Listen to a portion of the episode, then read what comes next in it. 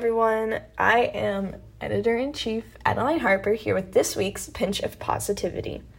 Now, last week, or the week before last, whenever I did our other episode, I probably talked about something along the lines of getting outside or doing things, something like that, because that seems to be what I enjoy talking about a lot. But I know specifically for today, I really want to talk about trying new things, learning new things specifically. Not necessarily like riding a roller coaster, but learning a new technique, learning a new skill, honing a new skill, something like that. And I bring that up because of two recent experiences. One being Allstate, which is driving me insane to say the least, and wrestling, which is kind of keeping that sanity to a decent level.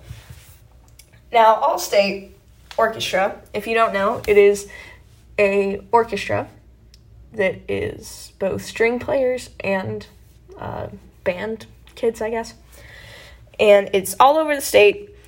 Anybody ninth through 12th can audition, and there is a 9th through 10th audition and an 11th through 12th audition, along with a middle school audition. But depending on your grade, depends on which excerpt you have.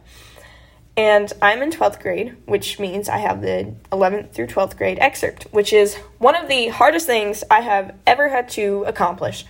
There are so many different skills and techniques that I have almost never done before or really worked on, such as octaves, which octaves is, if you don't know, it is the same note at different pitches. Um, basically, eight notes up. So it's the same note at two different pitches, one high and one low. So you get this like dual tone sound thing. It, it just sounds neat. Now, I personally, I can play octaves. It takes me a while but I've never necessarily tried to work on specifically honing that skill and getting really fluent at it or practicing octave scales. I've never done anything like that before. I've used it maybe a few times in a couple of my pieces, but nothing super serious. Now, this Allstate piece is centered around octaves, and it is making me go, crazy. It is so challenging and so difficult. Each time I pick it up to play it, I get really, really, really frustrated with myself because it's a it's a technique that professionals, some professionals can't even do it properly or fluently, to say the least, and they have more practice time as well on their hands, as opposed to me, who I'm constantly doing things with little to no downtime to practice, but I, I do it when I can. Anyways, that being said, I still, the audition is in about two weeks as of the time of this recording, and I still have not mastered it yet, which is really disheartening for me.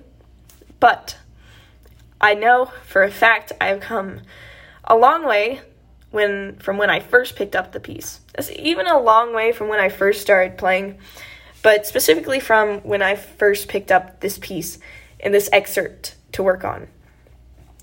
I remember looking at it and thinking, "Oh my goodness. This is insane. I've never seen anything like this before."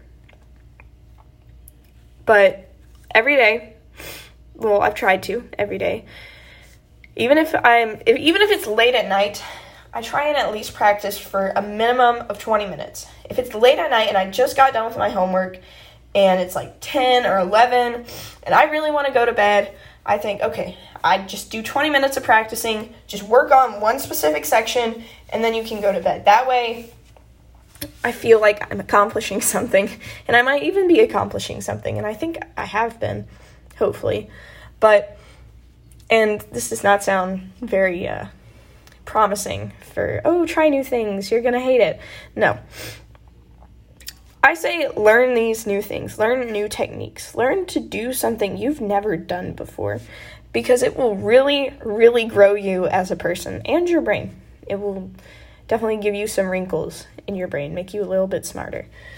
But it will definitely grow, help you grow as a person to try these new things and overcome these like doubts. Because I know, hopefully, when audition time comes around, or hopefully when I have accomplished this piece, I can look back and be super proud of myself.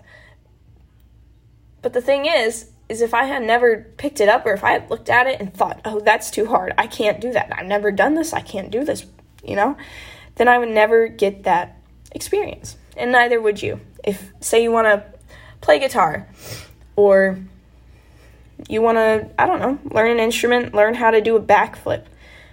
There's going to be a lot of trial and error, a lot, lot, lot, lot of fails that are going to happen. But when you actually accomplish it, let me tell you, that is the best feeling ever. There's nothing happier than fin- finally getting that goal and learning something and being like, well, wow, I, I learned this. You know, learn how to solve a Rubik's Cube. It's not that hard. Search it up, learn how to do it, impress some friends. And then you'll you'll have this skill with you. It also helps with like coordination and stuff. But learn something. Do it for yourself and do it for your brain. All right. Once again, I am editor in chief Adeline Harper, and thank you to thank you for listening to this week's Pinch Positivity.